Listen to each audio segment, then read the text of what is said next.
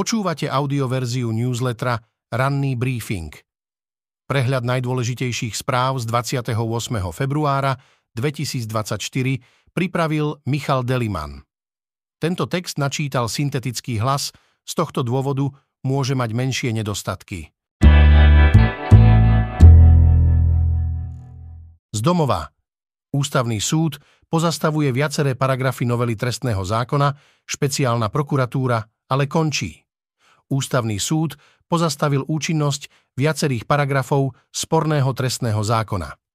Informoval o tom portál tvnoviny.sk televízie Markíza.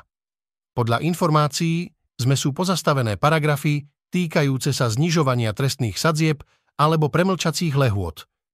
Súd zatiaľ rozhodol iba o pozastavení účinnosti, ktorá mala začať platiť 15. marca. O samotnej protiústavnosti sporných paragrafov bude súd ešte len rozhodovať. Naopak v platnosti zostáva časť novely, ktorou sa ruší úrad špeciálnej prokuratúry. Tá by mala vstúpiť do platnosti do 20. marca. Ústavný súd rozhodol expresne za 9 dní. Jeho rozhodnutie musí byť v zbierke publikované do 15 dní, takže to stihnú pred 15. marcom. Práve okolo lehôd vznikol v uplynulých týždňoch najväčší politický zápas. Prezidentka totiž už vopred avizovala, že sa obráti na ústavný súd, naopak vládna koalícia chcela zákon za každú cenu pretlačiť. Premlčacie lehoty pri znásilnení. Pri trestných činoch, ako je znásilnenie či sexuálne zneužívanie, sa budú uplatňovať doterajšie premlčacie doby, a to 20 rokov. Vyplýva to z novely trestného zákona, ktorú schválili poslanci v skrátenom legislatívnom konaní. Na toto máme ústavný súd, finálny verdikt zatiaľ nepadol, je možné, že nakoniec sudcovia v zákone nenájdu nesúlad s ústavou a vrátia aj pozastavené paragrafy, aby uľahčovali život korupčníkom a násilníkom. Samotné pozastavenie však dáva nádej, že sudcovia si uvedomujú následky, ktoré by priniesla čo i len jednodňová platnosť tohto promafiánskeho balíčka, píše šéf-redaktorka Beata Balogová. Pavla Gašpara spájajú so 60 tisícovým úplatkom, polícia musela prípad odložiť kvôli premlčaniu. Nádejný šéf tajnej služby Pavol Gašpar čelí ešte pred nástupom do funkcie podozreniu z korupcie. Riadnemu vyšetrovaniu sa nominant Smeru vyhol len vďaka tomu, že skutok je už premlčaný. Polícii všetko opísal bývalý policajný funkcionár a sponzor Smeru Bernard Slobodník, ktorému strana Roberta Fica nevie prísť na meno. Slobodník o týchto udalostiach vypovedal ešte v máji 2021, keď Gašpar mladší nebol verejnosti známy. Závažné podozrenia by Gašparovi za bežných okolností mohli skomplikovať získanie bezpečnostnej previerky, ktorá je zákonným predpokladom na prácu v tajnej službe.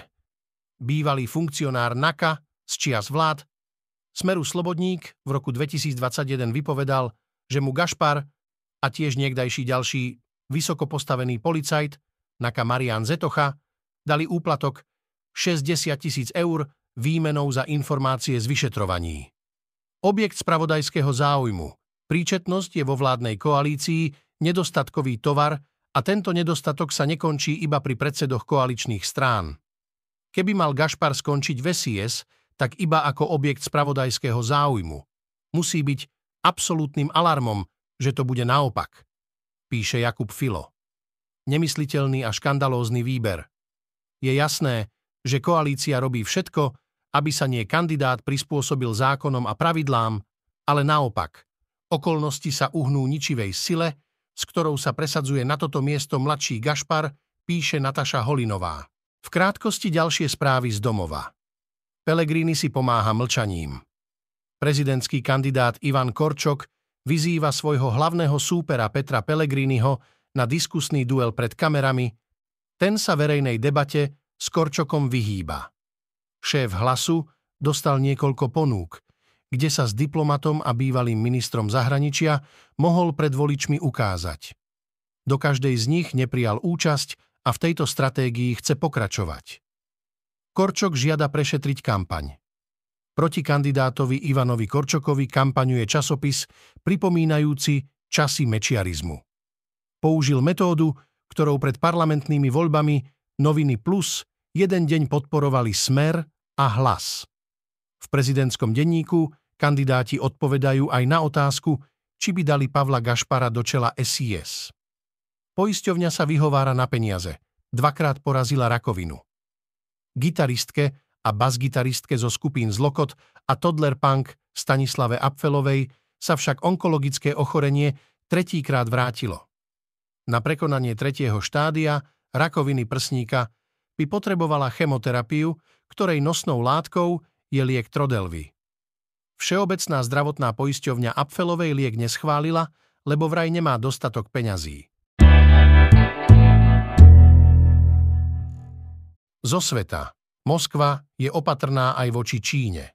Uniknuté dokumenty opisujú ruskú jadrovú doktrínu. Ruské vojenské velenie na východe krajiny má rozpracovaných niekoľko scenárov možnej čínskej invázie. Jeden z nich pracuje s fiktívnymi štátmi Severná federácia a Juh a ráta s tým, že Severná federácia by mohla na inváziu Juhu odpovedať taktickým nukleárnym útokom.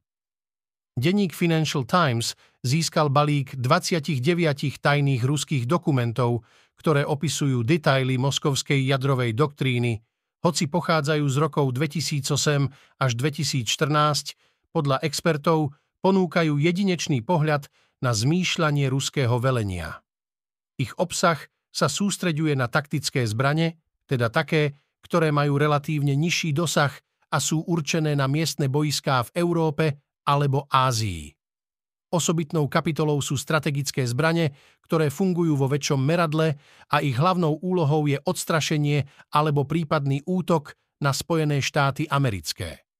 Aj moderné taktické zbrane však majú vyšší výkon ako jadrové bomby, ktoré dopadli na Hirošimu a Nagasaki. Je to prvýkrát, čo vidíme tento druh dokumentov na verejnosti, hovorí pre Financial Times Alexander Gabujev, z berlínskej kancelárie Carnegieho, Ruského a Eurázijského centra. V prípade, že nedokážu dosiahnuť želané výsledky konvenčnými prostriedkami, prach citlivosti na použitie jadrových zbraní je celkom nízky, komentuje Gabujev. V krátkosti z Ukrajiny. Pražský plán pre Ukrajinu. Francúzsko a Holandsko podporili plán nákupu munície mimo Európy. V ich záujme je, aby sa na Ukrajinu rýchlejšie dostalo potrebné vojenské vybavenie, keďže kievské sily čelia pokračujúcemu ruskému postupu. Myšlienku nákupu 100 tisícov nábojov z viacerých krajín načrtol český premiér Petr Fiala na stretnutí európskych lídrov v Paríži. Podnestersko žiada Rusko o ochranu, moldavský separatistický región Podnestersko požiadal Rusko o ochranu. Vyplýva to z uznesenia ktoré bolo tamojším parlamentom prijaté na mimoriadnom zasadaní. Existujú obavy, že v Podneštersku by sa mohol otvoriť nový front vo vojne Ruska s Ukrajinou. Pokračujúca ofenzíva pri Avdívke. Ruskí okupanti nezastavujú ofenzívu okolo Avdívky. Ruské sily sa snažia využiť taktické príležitosti, ktoré sa objavili po dobití mesta a udržiavajú relatívne vysoké tempo útočných operácií zameraných na zatlačenie Ukrajincov čo najďalej od Avdívky, aby ukrajinské sily nemohli vytvoriť spolahlivé obranné línie. Ukrajincom pomáha terén. Ukrajinské sily pokračujú v obrannej operácii na Avdívskom fronte, spoliehajú sa na terén vrátane vodných nádrží, tvrdí hovorca Tavrískej skupiny ukrajinskej armády Dmitro Lichový. Dodal, že Ukrajinci zabránili útočným skupinám ruskej armády v postupe na okraje obce Orlivka a prístupy k nej. Prevrat v Bielorusku Skupina bieloruských disidentov tvrdí, že plánuje prevrat voči bieloruskému prezidentovi Aleksandrovi Lukašenkovi. Gerilová skupina Bipol, pozostávajúca z bývalých príslušníkov bezpečnostných zložiek, ktorá svoju činnosť vedie z Poľska, v rámci príprav trénuje dôstojníkov a aktívne sabotuje Kremel vo vojne na Ukrajine. Z ekonomiky na rýchlo cestu do Poľska sa robí ďalšia štúdia za stovky tisíc, dva pruhy už nestačia. Štát stále nevie, ako sa bude stavať a financovať výstavbu rýchlostnej cesty R4. 60-kilometrová R4 z Prešova na sever k poľským hraniciam má byť pritom súčasťou medzinárodného koridoru Via Carpatia, ktorý prepojí Baltské a Egejské more. V teréne zatiaľ vidieť len realizáciu dvoch úsekov obchvatu Prešova. Zvyšných 9 častí od Kapušian po štátne hranice sa stále rieši iba na papieri. Národná dialničná spoločnosť od leta minulého roka pripravuje aktualizáciu štúdie realizovateľnosti. Konzorciu firiem Doprastav a HBH projekt za ňu zaplatí bezmála 337 tisíc eur bez DPH. Štúdia by mala dať odpoveď na to, či má význam stavať cestu v plnom profile, teda 4 pruhy, a ako sa bude jej výstavba financovať. Odpovede na tieto otázky sa však už v minulosti zisťovali.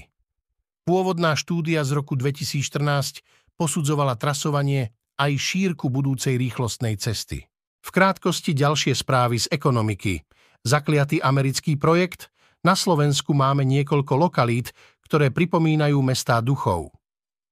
Vytratil sa z nich život a márne čakajú na spásu. Jednou z nich je rekreačný komplex Domica Resort, ktorý sa nachádza pri jaskyni Domica. Majiteľ, ktorý ho kúpil pred tromi rokmi, ho ponúka na predaj. Ako zdaniť príjem z prenájmu? Musíte priznávať príjem, ak ste byt prenajali odídencom z Ukrajiny? Môžete pri príjmoch z prenájmu využiť paušálne výdavky? A do akej sumy daňové priznanie podávať nemusíte? Pozreli sme sa na to, aké platia pravidlá v daňovom priznaní v prípade, ak prenajímate byt. Diálnica na Ukrajinu. Minister dopravy Jozef Ráš očakáva skoré dokončenie štúdie realizovateľnosti úseku diálnice D1 na Ukrajinu. Minister potvrdil, že ukončenie štúdie realizovateľnosti úseku diálnice má mierne oneskorenie. Jej výsledky sú dôležité na plánovanie výstavby diálnice. Zo športu úsmevom ničil. Gríf podal fantastický výkon, chytil dve penalty a vybavil veľké finále. Na drese mal 13, ale Dominikovi Grífovi prináša v španielskom pohári šťastie. Jeho meno v noci z útorka na stredu dominovalo v titulkoch najväčších španielských médií. Gríf dostal Malorku do finále, napísal denník Marka. Ešte predtým vyhral Gríf hru nervov, súpera rozhodil – tak trebár s kopačkami oklepával žrde, zo zeme akoby niečo zdvíhal, robil prudké pohyby. Neustále sa usmieval. Už pred penaltovým rozstrelom bolo vidieť, ako si veľmi verí. Slovenský brankár Dominik Grief bol hlavným hrdinom, mužom zápasu. Jeho RCD Malorka v odvete semifinále španielského pohára Copa del Rey zdolala Real Sociedad. V riadnom hracom čase i po predlžení skončil zápas 1-1. V penaltovom rozstrele 5-4 exceloval slovenský brankár. Prvý zápas skončil bez gólov. Malorka je vo finále pohára prvýkrát od sezóny 2002-2003, keď túto súťaž vyhrala. Celý zápas v drese Malorky odohral aj jeho krajan a stopér Martin Valient.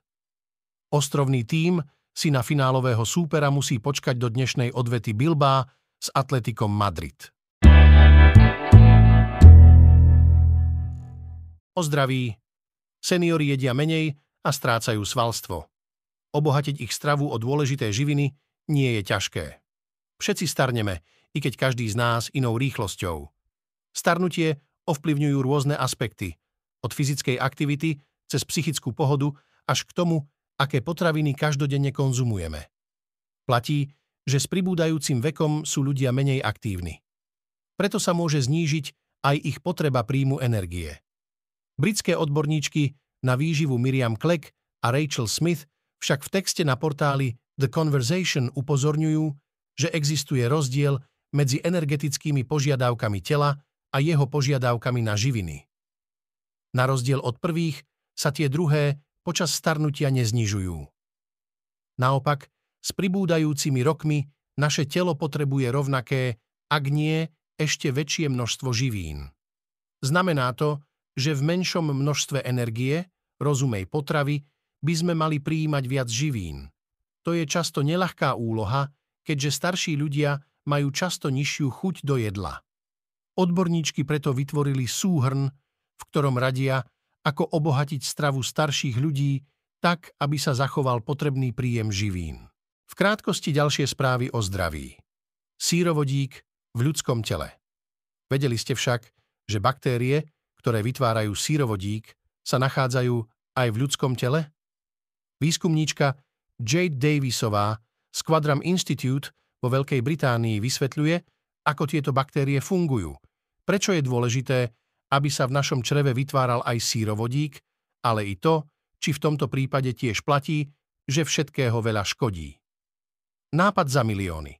Nestáva sa často, aby slovenská biotechnologická firma uzavrela veľký obchod so svetovou spoločnosťou. Na prvé počutie či čítanie ide o science fiction. Ale keď to napíše prestížny americký časopis Forbes, zistíte, že je to realita. A dôkaz, že slovenskí vedci sa môžu presadiť v nesmierne náročnom a konkurenčnom prostredí. Viagrou proti demencii. Výskum vedcov z University College London ukázal, že lieky ako Viagra, ktoré sa používajú najmä na liečbu erektilnej dysfunkcie, by mohli znížiť riziko Alzheimerovej choroby. Existujú však aj ďalšie štúdie, ktoré ukázali diametrálne odlišné výsledky. Dnes očakávame výjazdové rokovanie vlády v Košiciach, hlavné pojednávanie v kauze Babylón. Summit šéfov parlamentov krajín V4 a Ukrajiny v Prahe. Ruský prezident Vladimír Putin vystúpi vo federálnom zhromaždení so správou o stave krajiny dnes v histórii 29. februára 1920 bola dočasným národným zhromaždením schválená ústavná listina Československej republiky. Hlásala koncepciu jednotného československého národa a vytvorila základný predpoklad vzniku a fungovania medzivojnovej československej demokracie. Počúvali ste audioverziu ranného briefingu denníka SME.